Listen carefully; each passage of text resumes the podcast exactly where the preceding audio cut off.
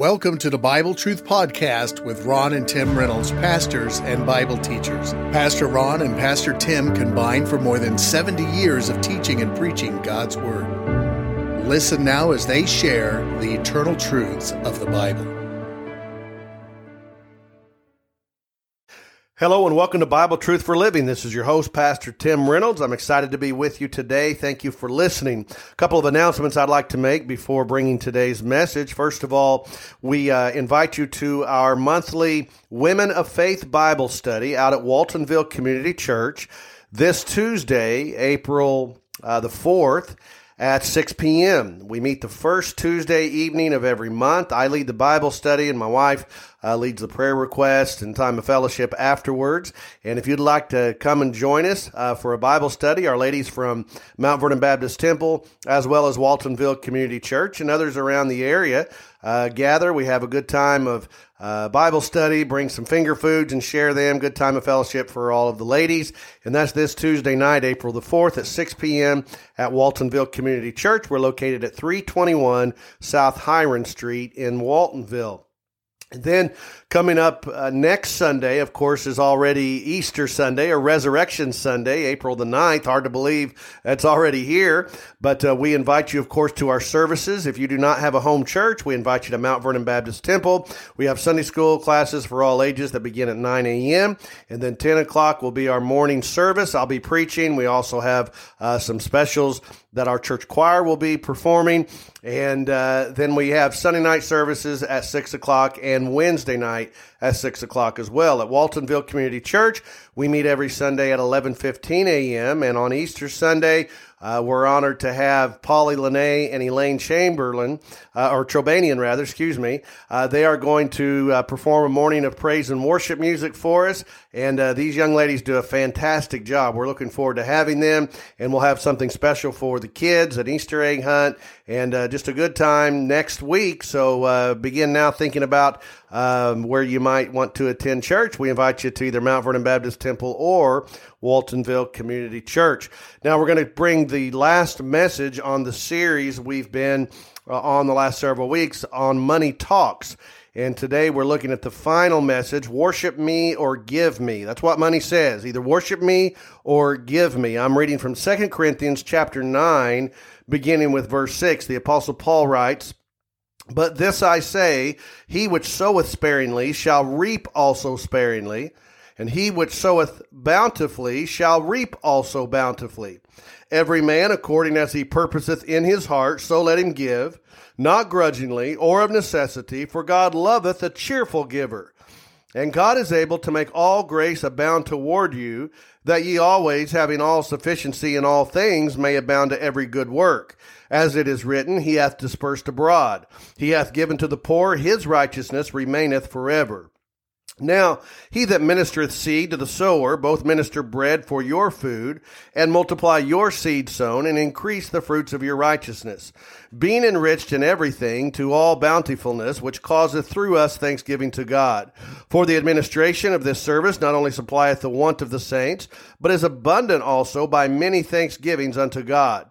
Whilst by the experiment of this ministration they glorify God for your professed subjection unto the gospel of Christ, and for your liberal distribution unto them and unto all men, and by their prayer for you, which long after you for the exceeding grace of God in you, thanks be unto God for his unspeakable gift. Well, I think we could probably agree that money and materialism are worshiped as gods in American society today. You know, in the Declaration of Independence, you have the three American unalienable rights of life, liberty, and the pursuit of happiness. Others believe the pursuit of wealth should be added to that as well. Today we have self-styled financial gurus who churn out books and videos and websites and infomercials, all promoting the next surefire way to get rich quick.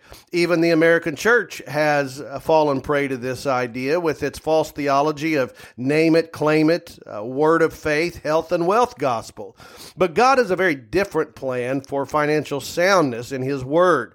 We've been covering that plan throughout the last several weeks. God's plan for financial soundness includes hard work, wise investment, careful saving, paying your debts, and giving generously. And that's what we're going to focus on today. Now, in 2 Corinthians chapters 8 and 9, the apostle Paul describes both the amount and the attitude of giving in this age of grace. Now, under the Old Testament economy, uh, the Jewish people were given uh, some instructions, commands on what they're to do in regards to giving to the Mosaic law. All right. The law dictated what they were supposed to give. This is where the tithe came in. T I T H E, tithe. It means 10%. Only it was more like 30% that they were to give because 10% was to support the tribe of Levi. That's the, the priestly tribe. So they had money to live on. And then another 10% to maintain temple feast. There were three important Jewish feasts throughout the year that had to be financed. And then another 10% every three years to take care of the poor. Uh, and then they would also give free will offerings on top of that. So when we talk about the Old Testament law, uh, they, they gave much more than just a 10% tithe. Now, I'm glad we don't live under the law personally. I'm glad we don't uh, live uh, under the law, but we're under grace. Thank God. Grace and truth came through the Lord Jesus Christ. However, that does not mean we are to give less than what they were told to give in the Old Testament law. And so Paul wanted the Corinthian believers of his day and believers in our day to know that when it comes to giving, we give by grace. There's to be no coercion, no high pressure tactics, no guilt trips. Uh, but giving must always begin with a willing action of the heart, not simply just a law or command that you are following. Uh, he did want them and wants us to be clear, though, regarding some of the principles that apply when it comes to giving to the Lord's work. And that's what we'll look at in this message. So, first of all, I want us to notice a simple fact that Paul mentions in verse 6. He says, But this I say, he which soweth sparingly shall reap also sparingly, and he which soweth bountifully shall reap also bountifully. Now, this time of year, any gardener or farmer can tell you that uh, if you scrimp in the sowing season, uh, you can look forward to a sparse harvest season. Uh, some of you listening may put out a garden. Some of you may be farmers and, and work in the fields, getting ready for planting season. Now, a farmer can't decide, you know, one spring, well, you know what? The price of seed is awful high, and I think I'll plant half of the seed that I did last year and then turn around and expect to have the same harvest that he had the year before. It doesn't work that way. You reap what you sow. If you plant half the seed, you can expect half the harvest. It's just a, a, principle. So the giving principle that we see here in verse 6 of 2 Corinthians chapter 9 is that we are to give proportionally. That is, the size of the harvest is proportionate to the amount of seed sown. Now, here's the thing it is up to God how much seed He allows us to have in order for us to sow it. Now, some people say, "Well, it's not fair. How comes how come so and so has more money than me, or they seem more blessed than me?" Well, first of all, understand that that you don't always know the whole picture there, but also God decides who He wants to bless and whom He doesn't. All right, that's up to God. We can't argue with Him. He blesses us proportionately and we are to give proportionately. Listen to what Paul writes in 1 Corinthians chapter 16 and verse 1. Now concerning the collection of the saints, or for the saints, as I have given order to the churches of Galatia, even so do ye. So this is a this is church wide in, in, Paul's day and as well as today. Uh, verse two, number one, upon the first day of the week. Now that tells us when we are to give. So uh, we go to church on the first day of the week. If you can't be there, you ought to still um, pay your tithes and offerings. All right, you do that on the first day of the week. Let every one of you. Well, that tells us who is involved. That's everyone, from the young to the old.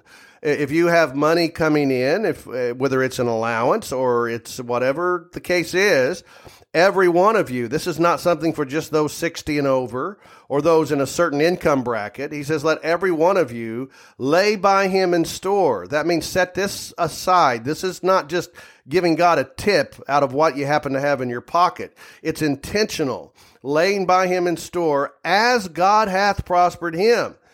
Uh, let's face it, God prospers some more than he does others, and God knows who can handle prosperity as well.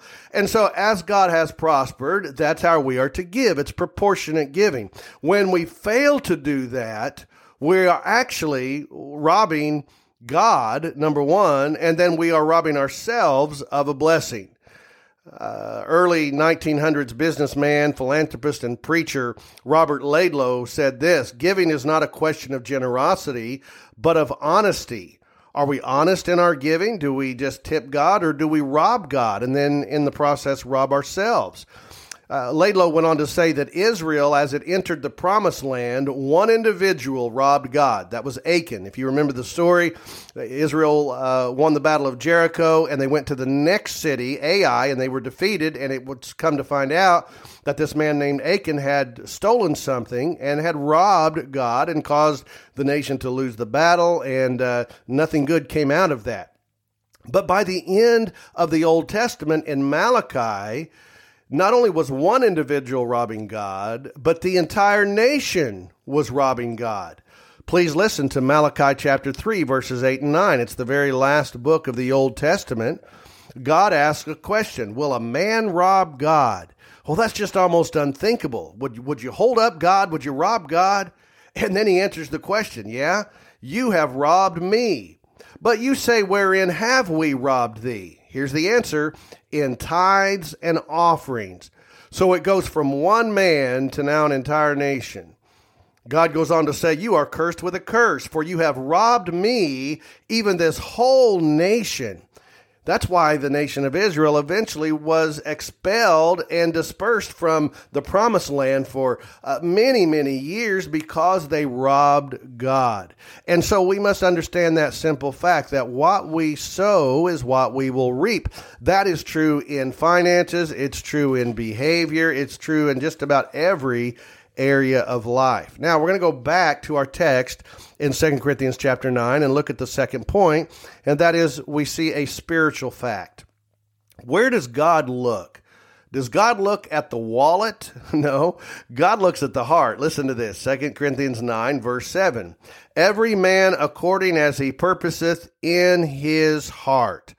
You see, God looks at the giver's heart to see the motive behind the giving we look at the money. You know, we, we look at it. It reminds me of the story, if you remember, uh, Jesus and the disciples were watching people as they would enter the temple.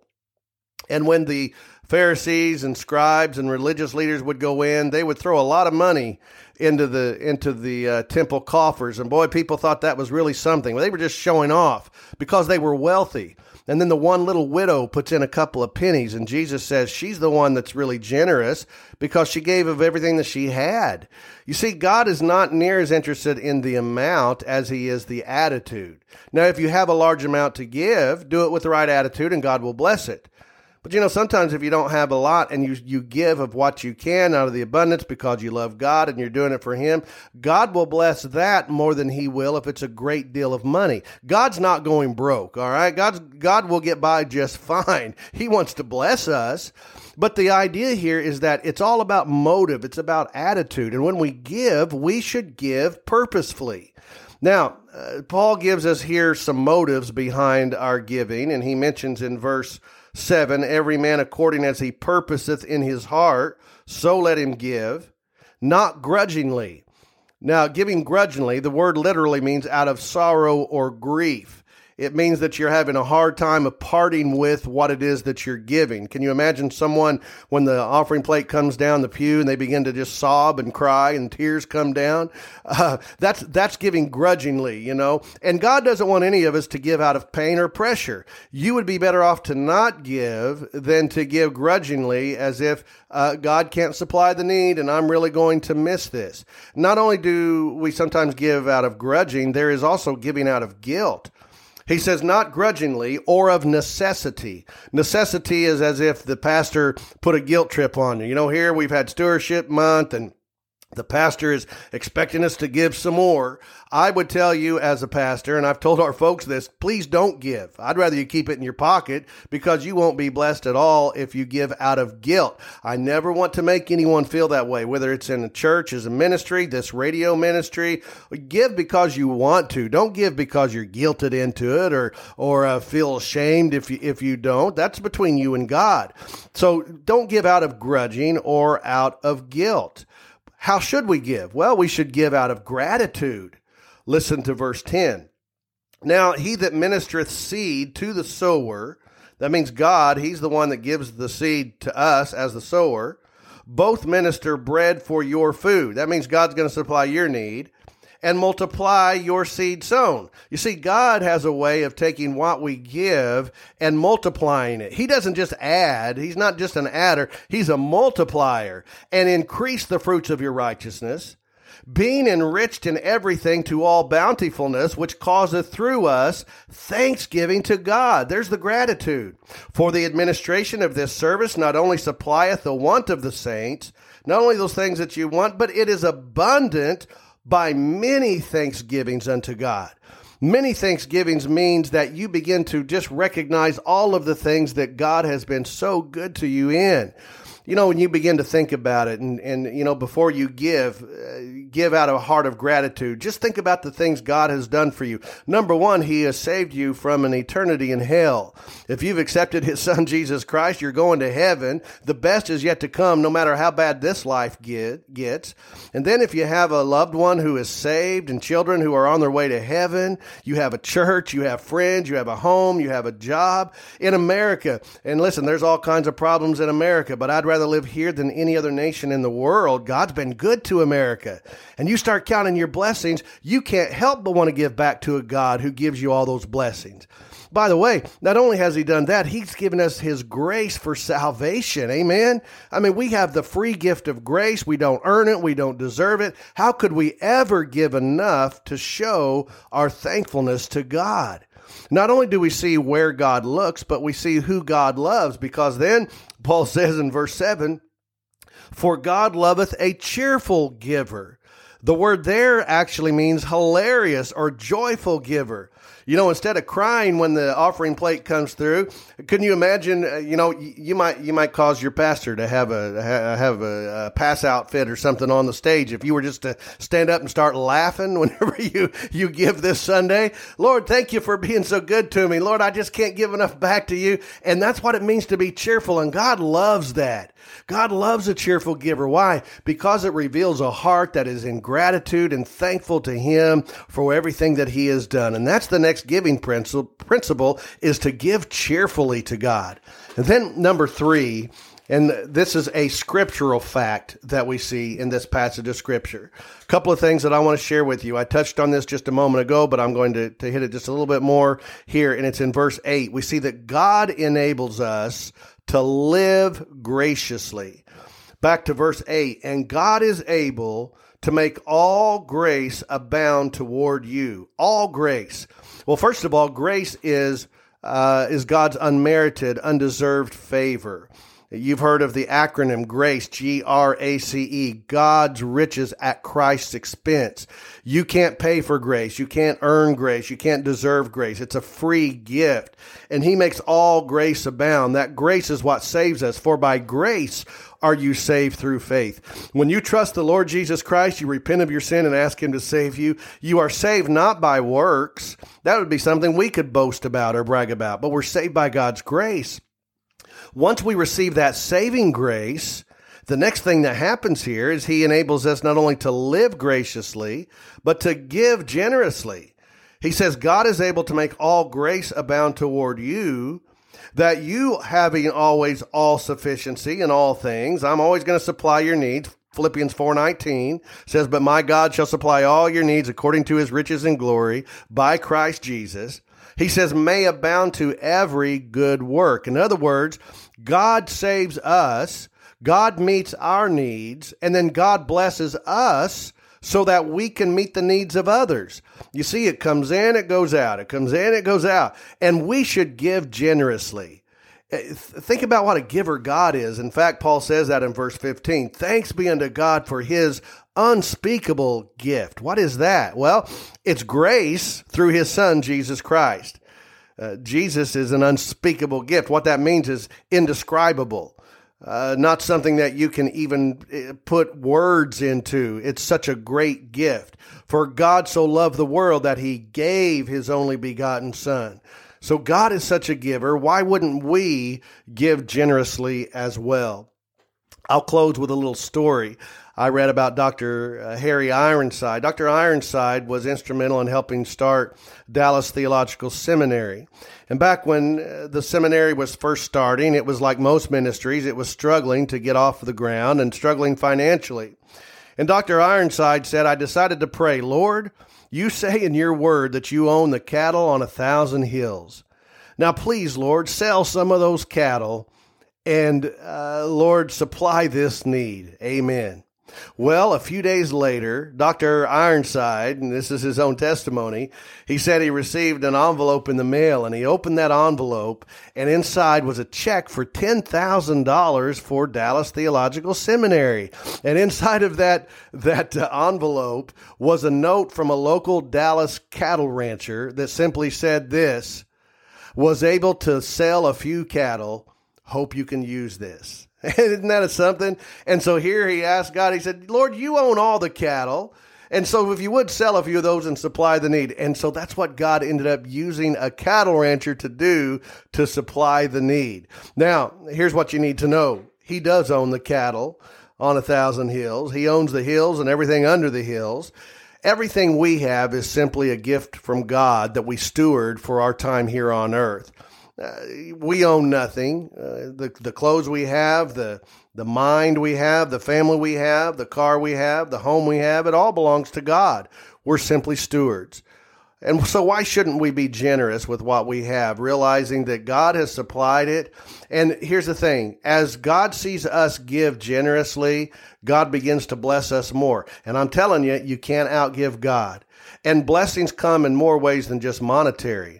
You know, this is not just something, well, you know, like a, an investment thing. Well, I'll put a few dollars toward God and God will, will make it uh, rain money at my house. No, there's a lot of other ways to be blessed. In fact, I know a lot of people with money uh, who are not blessed in many areas. If you're saved, you have peace, your family is, is uh, solid, and uh, you have a church and you love God. Listen, that's worth more than all the money uh, in this world. And so let me encourage you, be a generous giver wherever you go to church, be a person that, that gives generously. Your pastor will appreciate it. Uh, the ministry will appreciate it. I think of those that give generously toward this program. We've been on the air now for almost 50 years. That's only because of the generous people who, on a monthly basis or periodically, uh, will supply the need and help us to do that. So uh, I'm thankful for generous people as well uh, in this radio and podcast ministry. Thank you so much for giving generously. And uh, all of it uh, is to really uh, lay up treasure in heaven. Because after it all is said and done, what's really going to count is the investment we made toward eternity. We'll never know the people who have heard this program who will come to Christ. We don't know when we support missionaries, the people they will touch, and how the domino effect will continue, and other people will be reached, and other people saved, and, and all of these things. So we just give, and God lets us be a part of his worldwide ministry. Amen. And I'm glad that he's allowed us to do that. Well, thank you so much for listening today as we close the program. Let me uh, again remind you if you do not have a home church, we invite you to Mount Vernon Baptist Temple.